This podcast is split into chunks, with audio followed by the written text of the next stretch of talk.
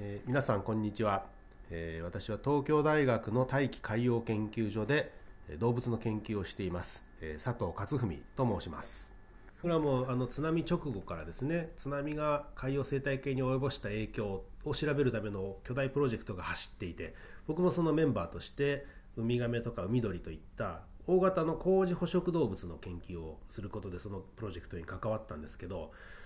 その動物はですねもうしなやかに動きを変えて、えー何の影響も受けてないように見えるんですよね、えーウミガメはですね津波の後も引き続き東北の海に来てますし海鳥もですね当初その海鳥が繁殖している島そこの繁殖地が全部その津波で流されちゃったんじゃないかってそれをすごく心配したんですけど津波の後に実際島に行ってみるとですねえーちょうどその波が来ないところより上に繁殖地があるんですよ。だからもう彼らは多分1000年に1回の津波というのを過去にたびたび経験した結果津波が来ない上のところに営巣するというそういう習性が多分あるんですよね。全然無傷ですよ。